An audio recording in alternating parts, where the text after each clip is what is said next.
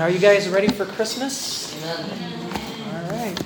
So, you be in prayer sa mga susunod na linggo natin, uh, lalo na sa mga visitors na parating, and uh, na maging blessing tayo sa kanila at sila rin ay maging blessing sa atin. And so, uh, we look forward to that. Um, spend some time in prayer as we serve the Lord in this Christmas season uh, na um, maging full of the Holy Spirit tayo sa paglilingkod natin sa Panginoon. And the Lord will bless, no doubt. Uh, do continue to pray for Nanay Maria. No? So nag, um, talagang she is down, na down. At hindi siya makatayo and all that. At dun siya sa sulok ng uh, malapit sa uh, river. And so do really pray for her. At nandun pa rin yung love niya para sa atin. So, all right, Matthew chapter 8, verse number eight, uh, 18. Book of Matthew chapter 8. Matthew chapter 8, verse number 18. So, um, yung the king has engaged in various ministries outlined in Matthew 4:23. Sa chapter 4, Matthew 4:23, ang sabi ng Bible. Let's see what the Bible says here. Matthew 4:23. Uh, bago natin basahin yung 8.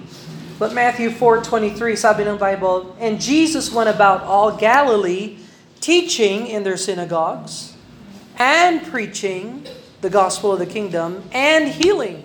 So ito yung mga ginawa ni Jesus Christ, preaching, teaching, and healing. So when Jesus preached, what did he preach? Repent and believe the gospel of the kingdom of heaven. Tapos, nung siya ay nag-teach, ano yung tinuro niya?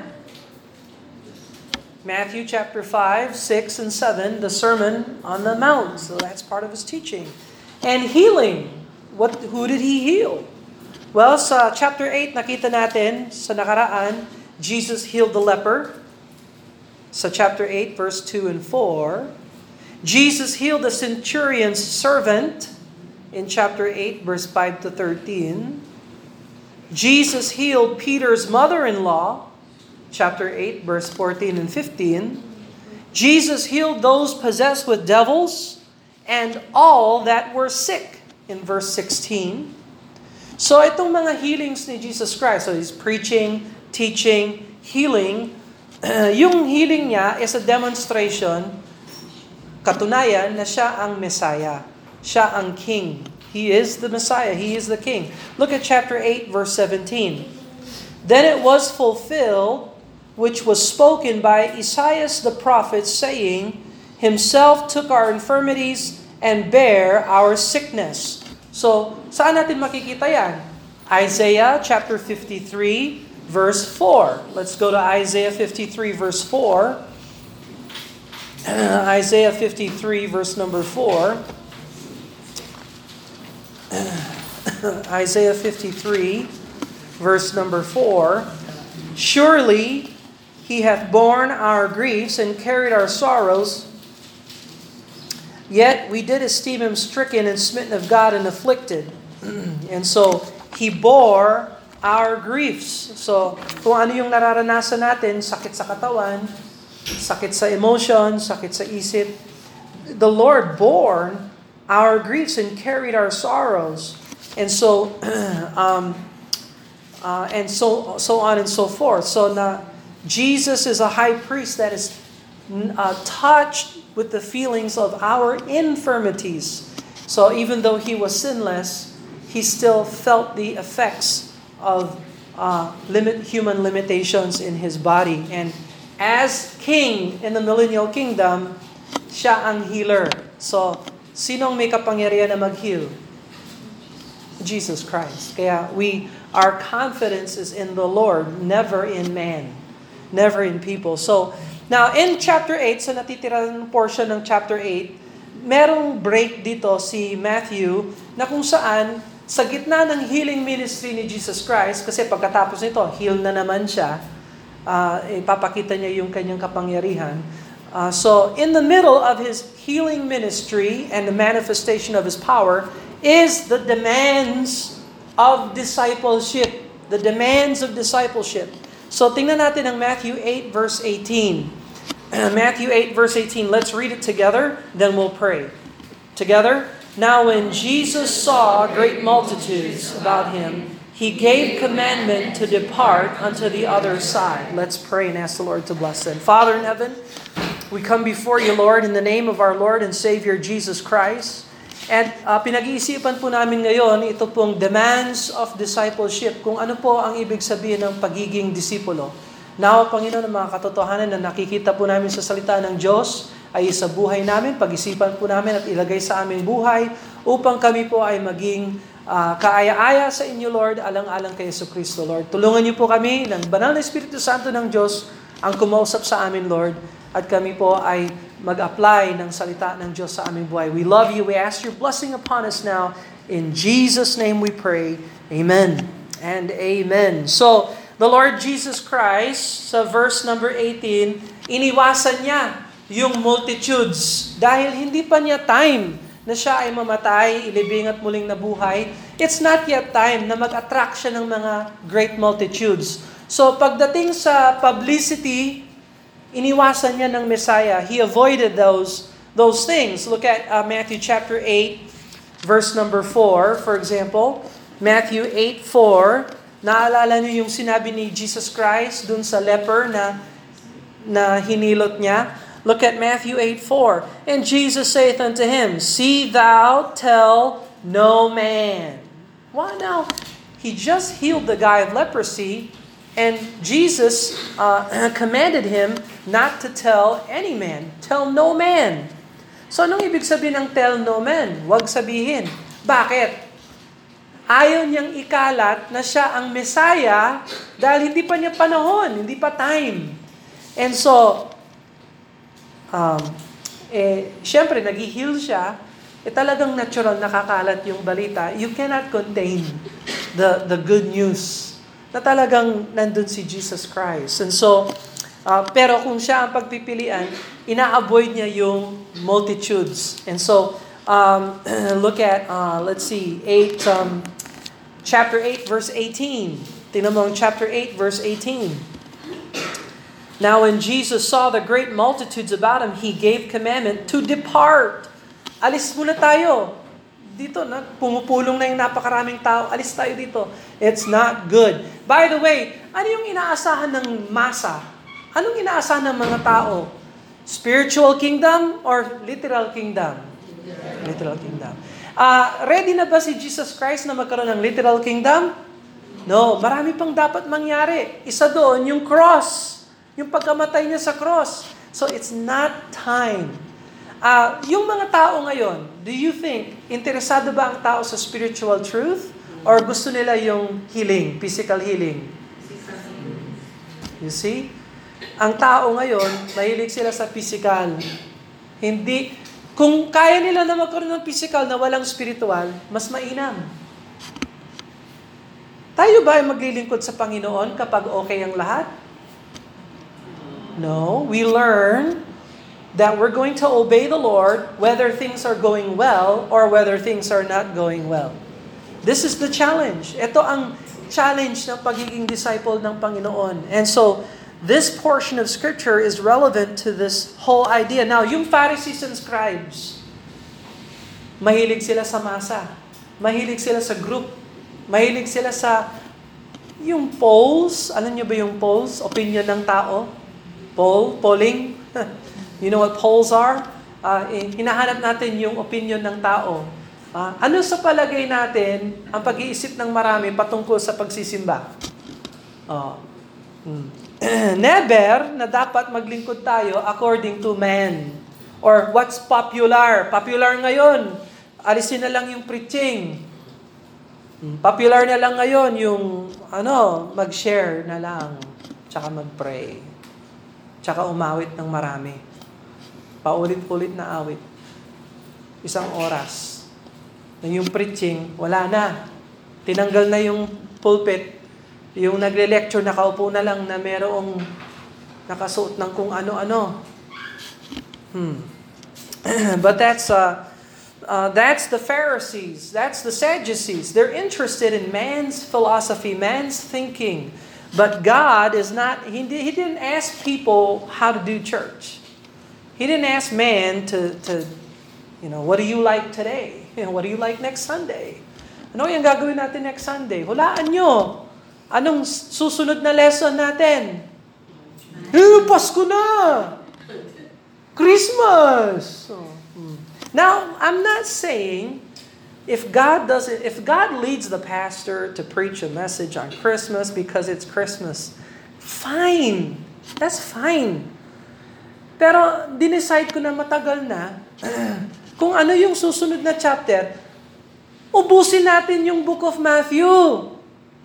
Kahit na Christmas, New Year, Immaculate Conception, ano pa, Halloween, ano pa, whatever. Bahala na yung mundo maging mundo. Tayo, meron tayong agenda galing sa langit na pag-aralan ito. Magre-report lahat tayo sa langit. Tatanungin tayo ng Diyos, anong ginawa mo sa salita ko? Oh. Iniiwasan ko na sa atin may magsasabing, hindi ko hindi ko binasa yan. Ha? Pagdating natin kay Jose, pag nakita natin si Hosea sa langit, Hosea, hindi ko binasa yung sinulat mo, sorry.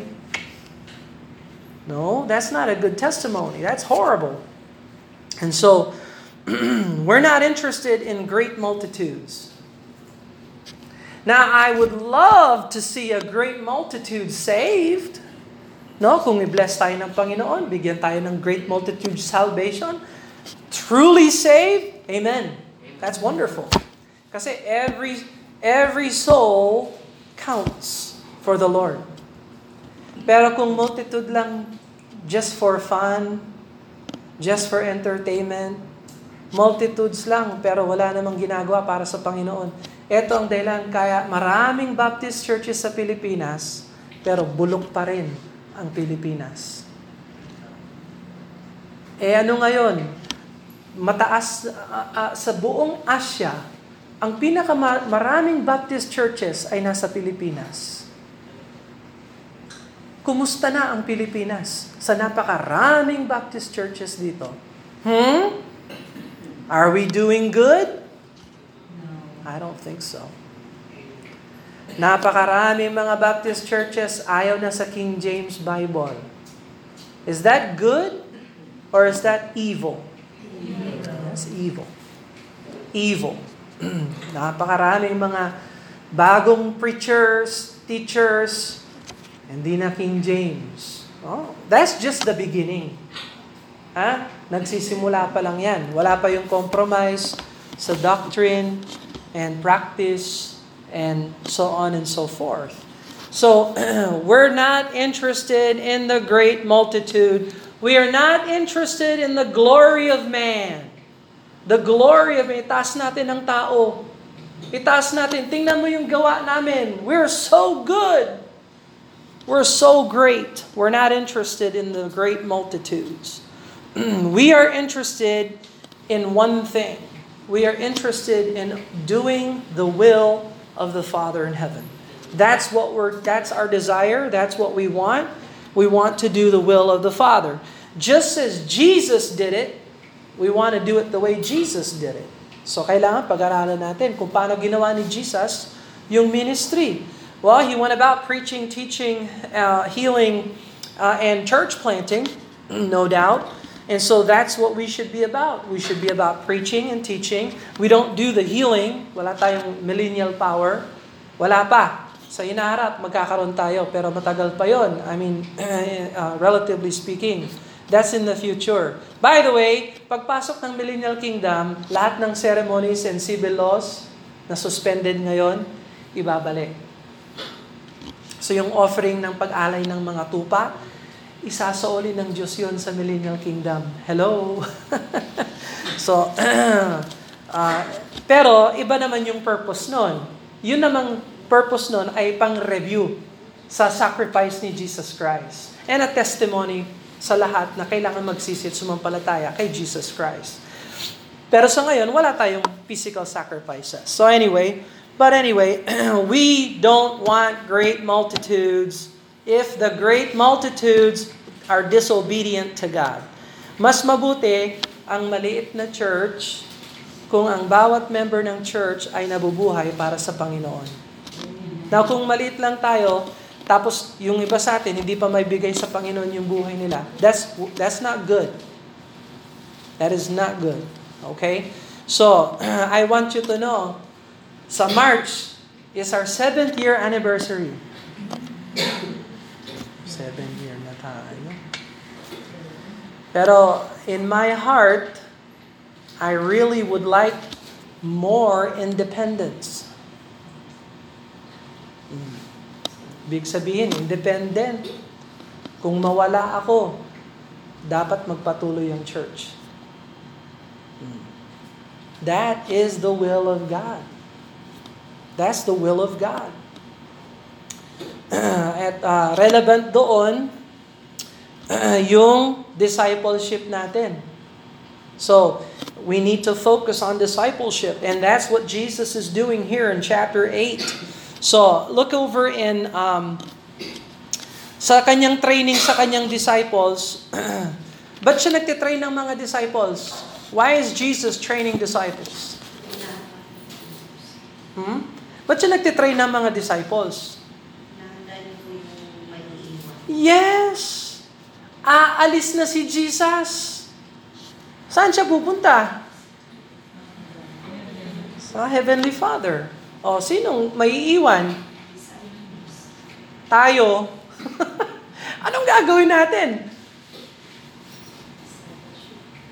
Kung ano yung tinuro sa atin ni Jesus na nakikita natin, yun ang gagawin natin. You see? God gave us something to do. And that is our responsibility to learn these things, to take heed to these things, to observe these things, and to do these things, and to teach these things to the next generation. Hmm.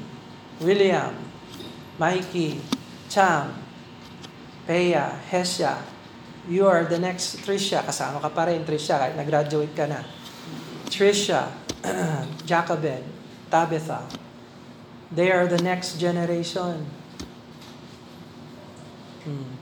Iiwanan ba ninyo yung King James Bible? Will you leave the King James Bible? Hmm? So many young people, yeah, we'll leave the King James Bible. Ha? Iwanan nyo yung godly music? Pasok na yung, yung satanistang mm, mm, mm, mm. Hmm? Na kahit na gaano ka, kabingi talaga ng mga tao ngayon, Will you leave godly music? Will you leave a good biblical Baptist church hmm? for the trendy church? Ano yung trendy churches ngayon? Jesus trained disciples to take his place. And that's why we have discipleship here. so we need to do the same. That's our purpose. We have to train disciples. The Lord Jesus never hid the demands of discipleship. Never na tinago ni Jesus Christ ang requirement ng pagiging disciple. Hindi niya tinago. Ano ang requirements ng pagiging disciple? Lord, susunod ako sa iyo. Sabi ng Lord, Ops, mag-isip ka muna. Pag-isipan mo, saan ka matutulog? Huh? I thought I'm gonna follow you with my heart. Ay, yes. Your heart is connected to your head. Oh, saan mo ilalagay yung head mo? Yung head, connected sa stomach. Anong kakainin mo? Ay, yung stomach, connected sa legs, saan ka pupunta? Hmm. So, Jesus has demands for His disciples. Okay, ganito yon. Tuturuan ka namin ng biblical truth. Okay? Lahat tayo. Under the biblical truth sa Bible. Yung iba sa atin, susunod. Yung iba, hindi susunod. That's just the facts. You will either obey the Lord and become a good disciple, or you can be a bad disciple, or even worse, a false disciple. That's even worse. But Jesus never hid the demands of discipleship. Never na tinago niya ang responsibility ng pagiging disciple. So look here in verse uh, uh, 19. verse 19. Dalawa lang ang uh, discipleship plans or examples dito sa passage natin. Dalawang klaseng disciples. So, una, yung relationship ng disciples sa possession. Disciples and his relationship to things or stuff or possession. Verse 19. And a certain scribe came and said unto him, Master, I will follow thee whithersoever thou goest. So, sino itong scribe na ito? Well, hindi siya binigyan ng pangalan, pero alam natin yung trabaho niya ay uh, grammatius, ang kanyang trabaho. Scribe sa Ingles, grammatius sa Greek. Sa Hebrew, soferim. Ibig sabihin, yung mundo nila ay nakapalibot sa salita ng Diyos. They're all about the words of the Lord. The words. The words. Read, write, and arithmetic. Arithmetic. Yung palang mga scribes, binibilang pala nila yung mga letters Ha? Habang kinukopya nila sa kamay nila, na tatandaan natin, this was the day na wala pa yung printing press. Ah, 1400s ang printing press. Ito, uh, siguro mga AD 30, AD 33. So, ang style nila ng pag pagkopya, hindi printer, hindi printing press. Handwritten. So habang sinusulat niya ang mga bawat titik ng Old Testament scriptures, ang gagawin nila, pag nakompleto nila ang page, bibilangin nila yung letters. Hahanapin nila kung ano yung center letter. Kung yung kopya nila ay hindi tugma sa original, sinusunog nila yon. Balik na naman sa umpisa. Pag yung bilang ay hindi tumpak, winawasak nila yung kopya nila. So, eto yung original, eto yung copy, pag tumpak yung letters, tumpak yung number, pwede nang ipasa yung kopya nila. Ganon sila ka, kahigpit sa kanilang gawain bilang scribes. They are very meticulous. Their world revolves around reading, writing, and arithmetic. And uh, sila ay palaupo, itong mga scribes na ito. They are sanay sa office office work palaupo. And so sabi ng scribe na ito, Jesus, Master, I will follow thee whithersoever thou goest. So napansin niya yung ministry ni Jesus Christ, sometimes sa Cana, sometimes sa uh, um, uh, sa uh, Nazareth, Nazareth, sometimes sa Capernaum, sometimes kung saan-saan sa mga bahagi ng Galilee siya. Sabi ng scribe, sasama ako sa iyo, Lord. Siguro, uh, ang hinahanap ng scribe na ito ay popularity. Na maging kasing popular siya ng Panginoong Kristo kasi kilala siya, tanyag yan. Tanyag siya, gusto ko rin maging tanyag. Sabi nitong scribe na ito, I want to be as popular and I want the notoriety of Jesus Christ. Pero ang hindi niya na, na, nakita ay yung buhay ni Jesus Christ ay isang buhay hindi ng popularity, kundi ng sacrifice. The life of Christ is not about numbers and popularity and great multitudes. Now, don't get him wrong. He healed all that came to him. Dahil siya nga ang king ng millennial kingdom. So, kung yung tao gusto lang ng hilot, pero ayaw ng relationship sa kanya, okay lang yon. Hinilot pa rin niya yung tao. He still healed them even though they don't follow him. That has nothing to do with the Lord. God is not about popularity, He is about sacrifice. Sacrifice. So, Jesus used his favorite title. Tingnan mo yung sagot ni Jesus Christ. Uh, chapter uh, 8, verse 20. And Jesus saith unto him, The foxes have holes, and the birds of the air have nests, but the Son of Man, yan ang title na ginamit ni Jesus Christ, Son of Man. hath not where to lay his head. Ops, bago mo sabihin na susunod ka sa akin at kung saan ako mapaparoon, sasama ka. Bago mo sabihin yon, pag-isipan mo muna ito. Wala yung mga hayop, meron silang lalagyan, meron silang pwesto. Pero yung anak ng tao ay walang may paglalagay ang kanyang ulo. Wala akong permanent address. Sabi ni Jesus Christ. No permanent address. so, let me ask you a question. Ikaw na palaupo, handa ka bang mag-travel? Hmm? Are you willing to do that? Leave your scribal responsibilities to follow me? Wait. Nako.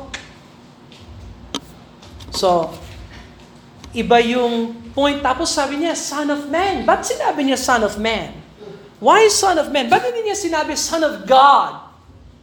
Kasi, pag Son of God, pwede kong sundan yan. Biro mo, Son of God. Pero hindi, sabi niya, Son of Man. Why Son of Man? Saan nang galing yung Son of Man?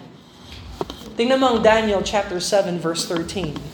Daniel chapter 7 verse 13. Book of Daniel chapter 7 verse 13. This is the uh, this is the biblical background to the title of Son of Man. Daniel chapter 7 verse 13. Daniel chapter 7 verse 13. I saw in the night visions, and behold, one like the Son of Man came with the clouds of heaven, came to the Ancient of Days, and they brought him near before me. So, nakita ni Daniel yung Son of Man glorified. Now, ginamit ni Jesus yung Son of Man dahil yung Son of Man ay patungkol sa kanyang pagsugo. Sinugo siya ng Ama, siya ang magiging Messiah ng kaharian ng Diyos. He is the Son of Man. At yun ang favorite na title ni Jesus Christ sa kanyang sarili. Maraming tumawag sa kanya Son of God. Pero kung siya ang pagpipilian, ang gusto niyang title, Son of Man. So inulit niya yung Son of Man. Ibig sabihin ng Son of Man, siya ay humble. Hindi siya proud. Tingnan mo ang Psalm 8. Look at Psalm 8. Psalm 8. and verse number 4. Psalm 8, verse number 4. What is man that thou art mindful of him, and the Son of Man that thou shouldest visited him? Ano ba talaga yung Son of Man na ano nakikita mo sa Son of Man na, na kailangan pa siyang uh, asikasuhan at bisitahin? No? So, sa isip ng ni David, yung term Son of Man ay hindi talaga mahalaga, hindi siya importante. Pero yun ang title na ginusto ni Jesus Christ dahil siya ay nagpakumbaba. It is a sign of humility. So, pag disciple ka, yung master mo, humble. Ano sa palagay mo dapat yung ugali natin? Humble din. So, meron ba sa atin na pwedeng magmalaki? Hmm? Sa paglilingkod natin sa Panginoon? Tingnan mo, ang galing ko. O tingnan mo yung alam ko, oh, galing. No, we cannot be proud disciples. We have to be humble. And so is the Lord. He is humble. Ito rin ay uh, titulo ng kapangyarihan. This is a title of power. Look at Psalm 80, verse number 17. Psalm 80, Psalm 80. Psalm 80, verse 17. Son of Man is a title of power. Tingnan mo sabi ng Psalm number 80, verse 17. Let thy hand be upon the man of thy right hand, upon the Son of Man, whom thou madest strong for thyself. Psalm number 80, verse 17. So it is a title of humility, but it is also a title of power. Pinalakas siya ng Diyos. He's seated at the right hand, and he is strengthened by God. And so it's, it's a title of power, and it is a title of his mission. His mission is to seek and to save that which was lost. So that's the Son of Man. His main purpose is to rule and reign in Jerusalem, But in the process of ruling and reigning, he will die. He will suffer death, burial, and his resurrection and his ascension and glorification, exaltation of Christ. So the Son of Man has all this there. At sinabi ni Jesus Christ, ako ay Son of Man. Para yung scribe, mag-stop muna siya. Wait a minute. Ibig sabihin, may paghihirap pala ang paglingkod sa Panginoon hindi pala easy ang maglingkod sa Panginoon. That's right. That's right. Sometimes, most of the time, it's about sacrifices and humility and following the Lord. now, it is best to inform the disciples about the tasks involved in following Christ than to see them fail because of the lack of knowledge. Okay, so, mas mainam na i-inform yung mga disciples patungkol sa mga responsibilities nila kesa hindi nila alam yung ginagawa nila tapos pagdating ng time, failure dahil hindi sila prepared at hindi nila hindi nila na, uh, natuklasan yung mga responsibilities nila as a disciple. All right? so, let me ask you a question. Ano ba yung mga responsibilities natin bilang disciples ng Panginoon? What is some of our responsibilities as a disciple of the Lord? Hmm. Ano yung mga responsibilities ng disciples ng Panginoon? Let's say if you, if I came to you, and I said, I want to follow the Lord.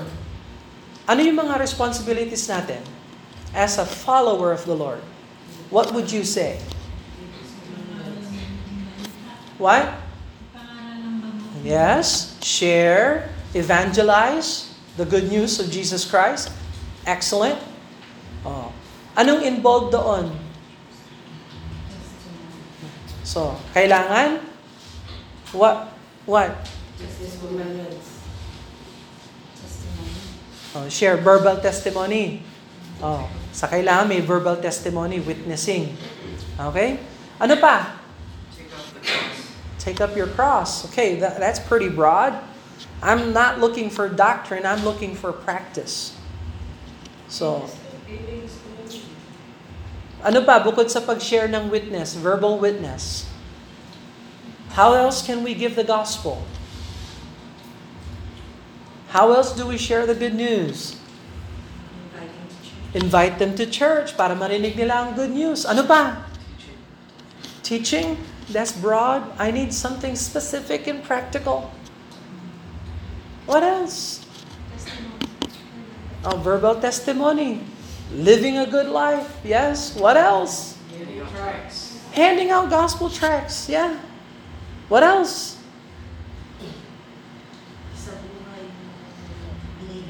Yes. Buhay mo yung mga sinasabi mo. Lagay sa buhay. What else? Eh, makakaroon tayo ng 50 items na pwedeng gawin. Ha? Nakakatawa. Pero if, you took the time to think about it, you will become creative and you will learn. Okay? So, magbigay ng tracks. Oh, paano naman yung social media pages ng mga generation na kabataan? Ha? Yeah? Anong ilalagay mo sa Facebook mo? Yung mukha mo? Kawawa naman yung mga followers mo. Hindi. Gamitin mo yung social media mo. Ilagyan mo ng Bible verse. Para malaman nila, ah, meron palang Kristo na namatay para sa akin. You see? And more, and so much more. Writing a gospel letter. Hmm. Iniisip ka namin, mahal ka namin, sana basahin mo itong mga Bible verses. So, handwriting letters. Oh, ano pa? What else? Visitation. Visitation.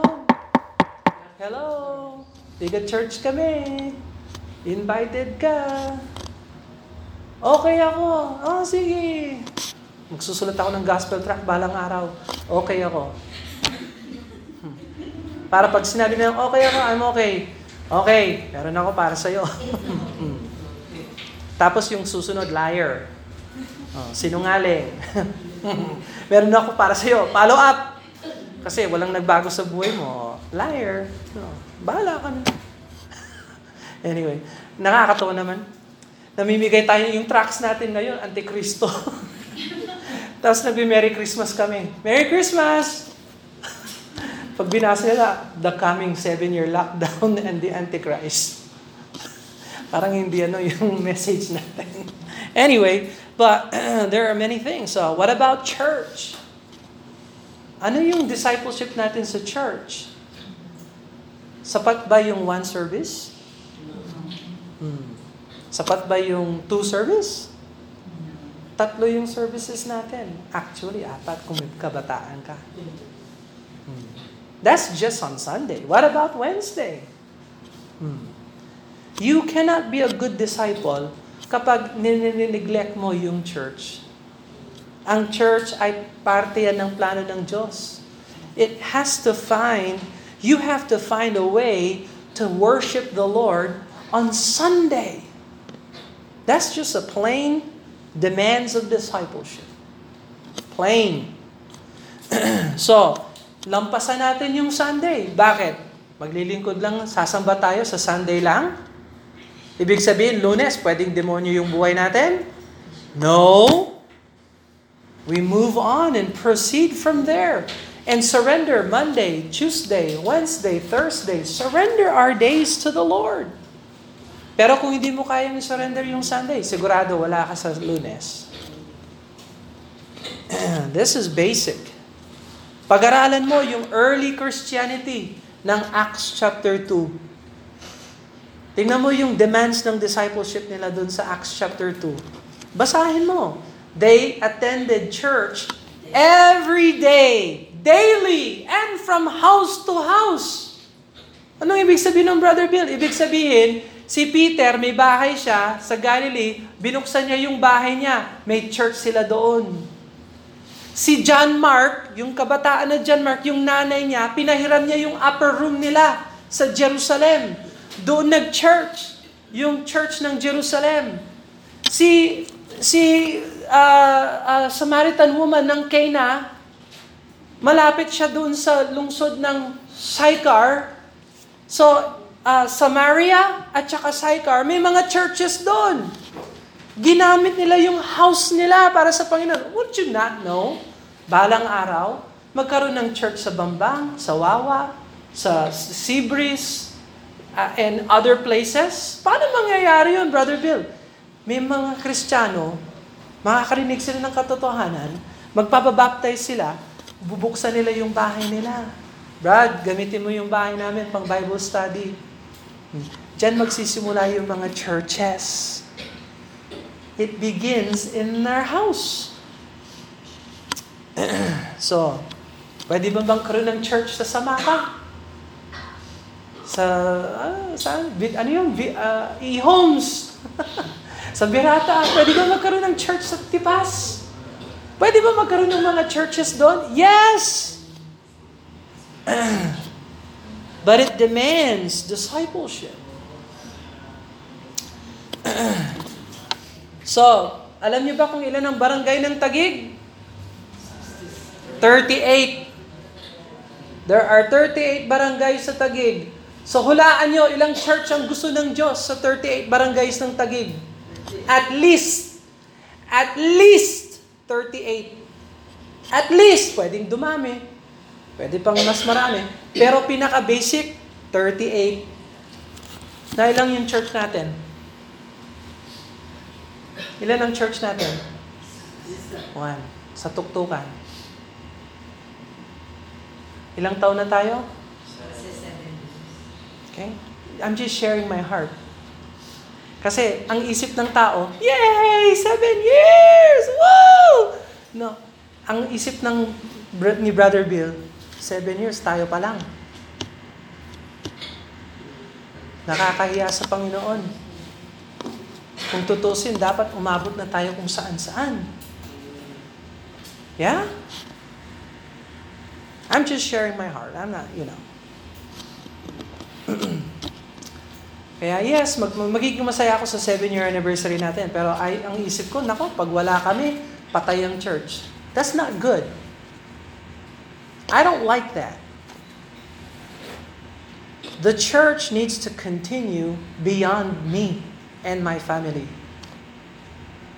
So, hindi ko sinasabi alis kami ah. I'm not saying that. Wala akong plano. Wala akong plano. Pero kung sakali, namatay ako, oh, Brother RJ, bahala ka na. Amen. If you're here. Brother Bren, we need someone to step up, preach and teach the Word of God. si Brother John, hindi pa siya disqualified. Hindi pa disqualified si Bren.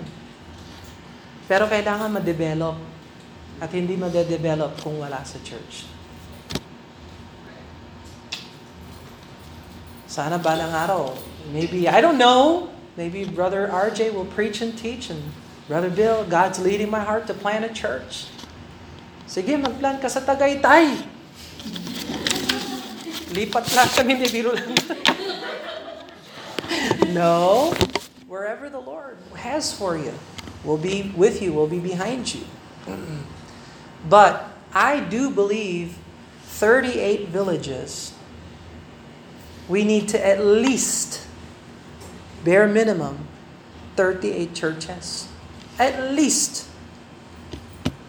I, if I know the heart of God, that's the heartbeat of God.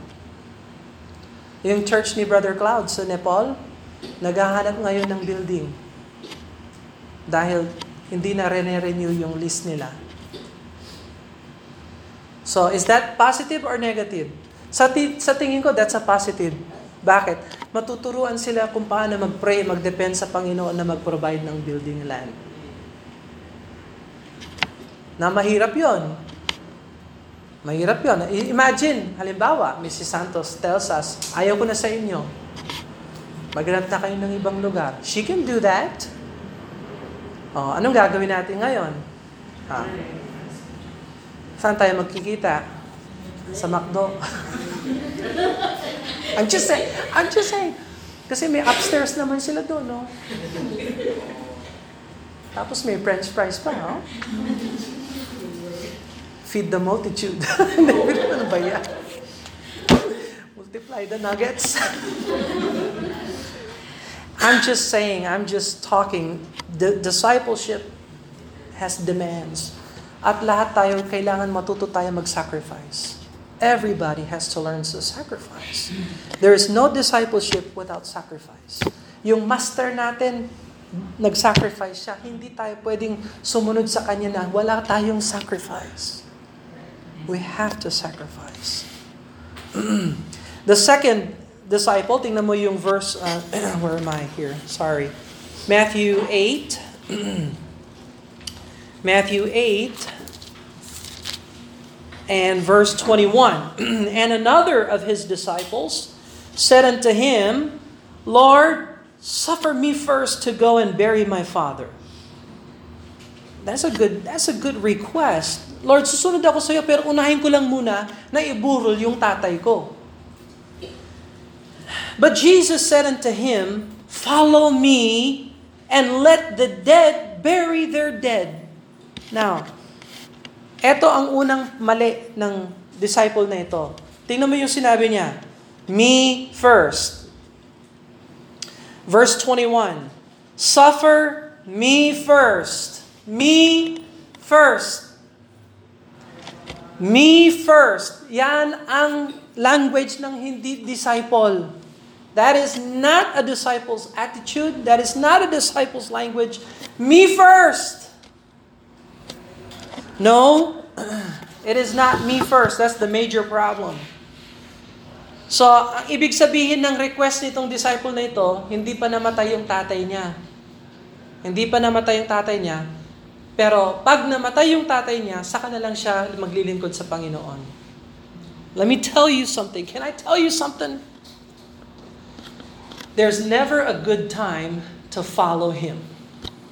There will never be a perfect good time to follow the Lord. Huwag na kayong maghintay na maglingkod sa Panginoon. Sa kanalang kapag magkaroon ako ng pera. Sa kanalang kapag lumaki yung mga bata. Saka na lang kapag nagkaroon ako ng ganito. Saka na lang. Never na darating ang time na masasabi mo, "Ah, ready na ako na maglingkod sa Panginoon. No. There's never a good time to follow Him. Now is the time to follow Him. Follow Him. Follow Him. Kahit na hindi maganda ang lagay, kahit hindi perfect ang situation, kahit na may mga baluktot at hindi tama or whatever, huwag ka na mag-excuse. Follow Him.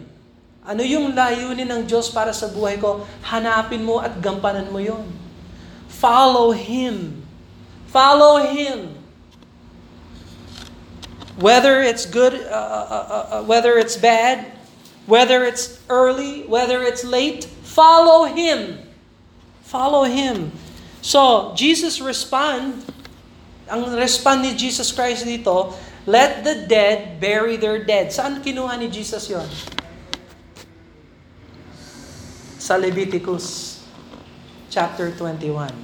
Tinan mo ang Leviticus chapter 21. Leviticus chapter 21.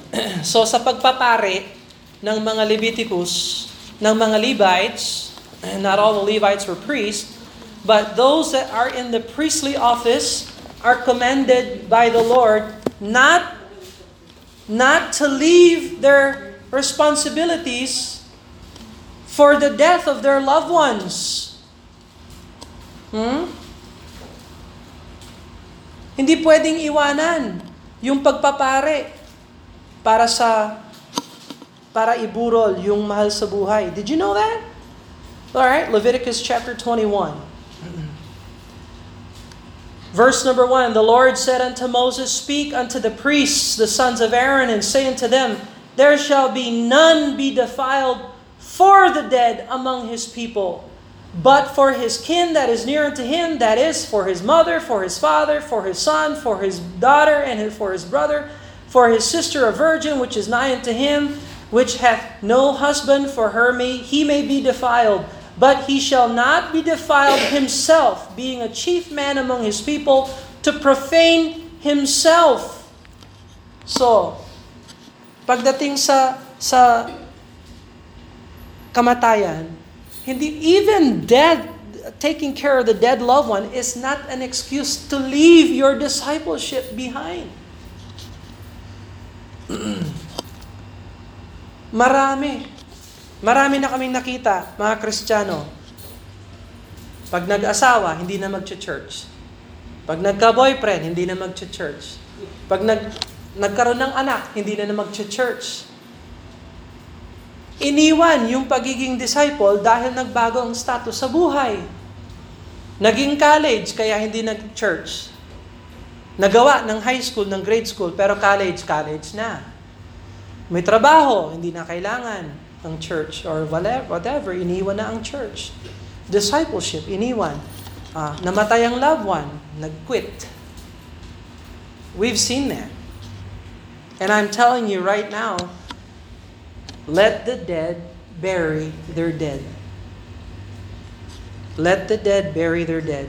Sila na mag-aasikaso ng mga patay nila. Tayo, meron tayong inaasikaso. Ano yun? Pagsunod natin sa Panginoon. We will take care of what God wants us to do.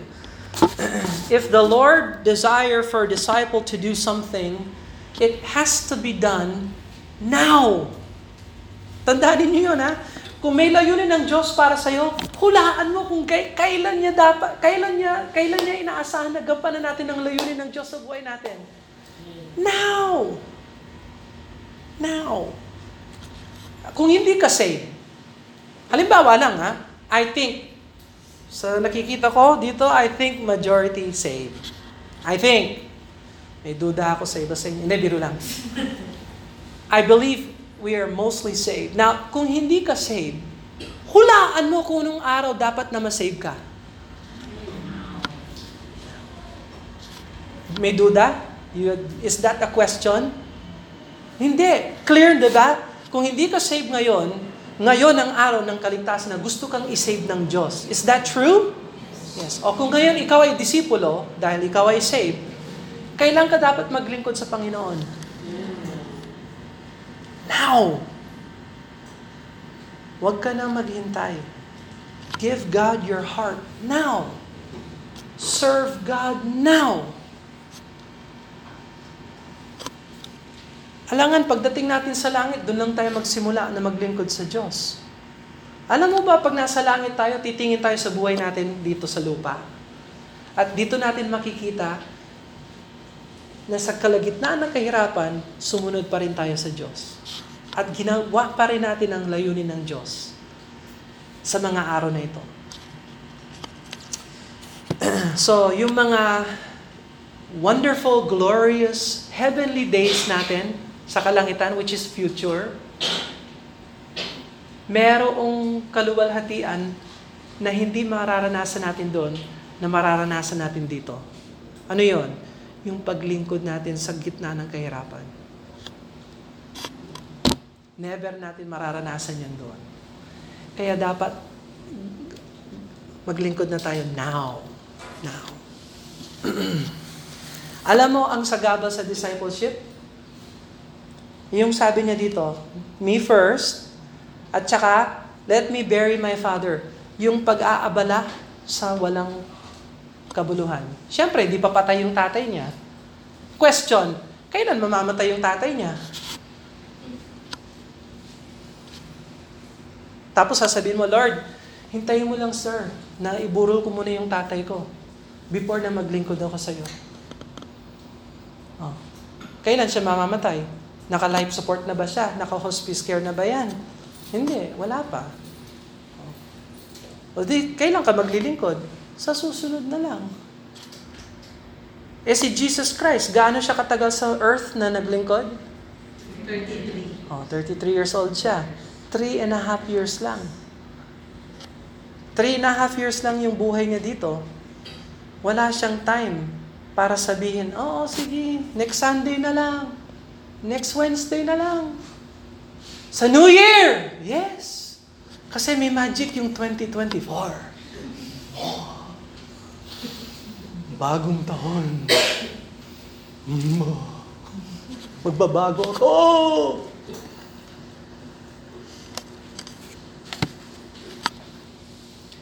If you don't serve Him now, I highly doubt you will serve Him later.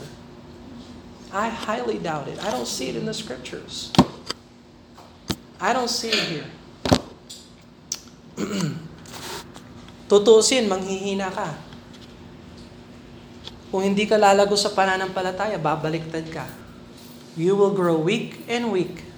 Isang araw gigising ka, makakalimutan mo yung prayer. Makakalimutan mo yung Bible reading. Makakalimutan mo yung mga pangako ng Diyos. Makakalimutan mo mag-church. Makakalimutan mo mag-witness. Makakalimutan mo yung mga bagay na, na, na natutunan mo. Mas masigasig ka nung una kang naligtas. Pero yung dulo, mahina. Na parang hindi ka ligtas. Enemy ng disciple, distraction. Hindi destruction, ha? Distraction. Ano yung distraction?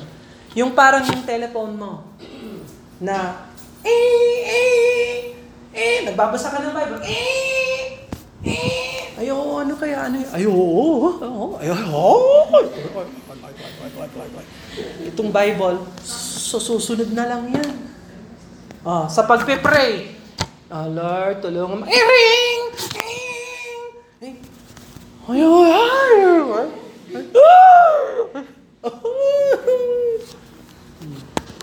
Distraction. Distraction is the enemy of discipleship. Distraction. Distract. Pupunta na ako sa church. Eh, eh, ay, may, may salo-salo. Ano ka, anong oras kaya? 10. O di kaya 11. O di kaya 1. Sa linggo. Yung party nga dito. Yung party nila. Linggo. Biro mo, walo na ang araw sa linggo, sa isang linggo. I, Sunday pa ang pinili. Hindi, alam ko seven. Pero sa, sa anumang araw na pwede nilang piliin, Ba't nila pinili yung Sunday? Pwede namang Monday, Tuesday. Ganon din sa eskwela. Ay, mga estudyante, dito kayo, Sabado, Linggo. Teka, nasa inyo ba sila Monday hanggang Friday? Yes. Pati rin yung kanilang Saturday and Sunday, kukunin nyo? Yes. Pakainin kaya ninyo. Buhay na rin ninyo. What? What about that? Ay, hindi, hindi pwede. If you are distracted, you cannot be a good disciple. Ha? Walang distracted na mahusay na disciple. It doesn't work. It doesn't work. The Lord Jesus is interested in wholehearted discipleship. Wholehearted discipleship. Yan ang gusto ng Panginoon. Both men and scribes and Pharisees had a poor view of discipleship. Napakababa ng pananaw ng tao sa discipleship. Minamalit nila yung mga bagay ng Panginoon. Pero hindi nila alam ito ang pundasyon ng masigasig na pamilya. Ito ang pundasyon ng masigasig na lipunan. Ito ang pundasyon ng masigasig na bayan ng sumusunod sa salita ng Diyos. At kung palayo tayo ng palayo sa salita ng Diyos, lalo tayong magiging mahina at magulo.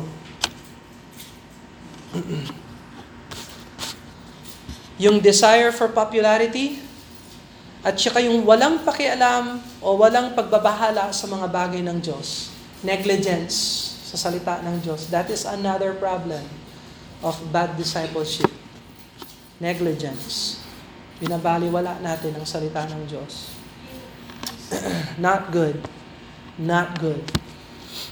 So, yan ang agenda natin, okay? So, that's our message. This is coming from the King of Kings, the Lord of Lords.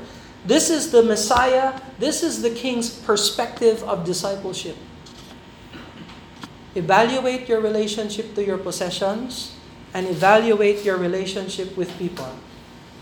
Pag inuna mo yung possession o yung relationship ka sa Diyos, you are a bad disciple. But thank God we can prioritize.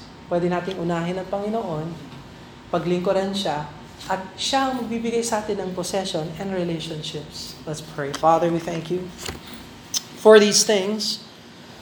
we pray that we would take heed to those things that distract us from serving you and uh, be mindful of your will for our lives, that we would pursue those things and follow your will instead of popularity and negligence of these things. I pray we would take heed to your word. And I pray you would bless. The Holy Spirit of God would make our church independent and that we would plant other churches around us, Lord. We ask that you would help us in that endeavor. We love you, Lord, and, and we confess our sins and we ask that you bless us in Jesus' name. Amen. Habang nakayuko ang ulo, nakapikit ang mata,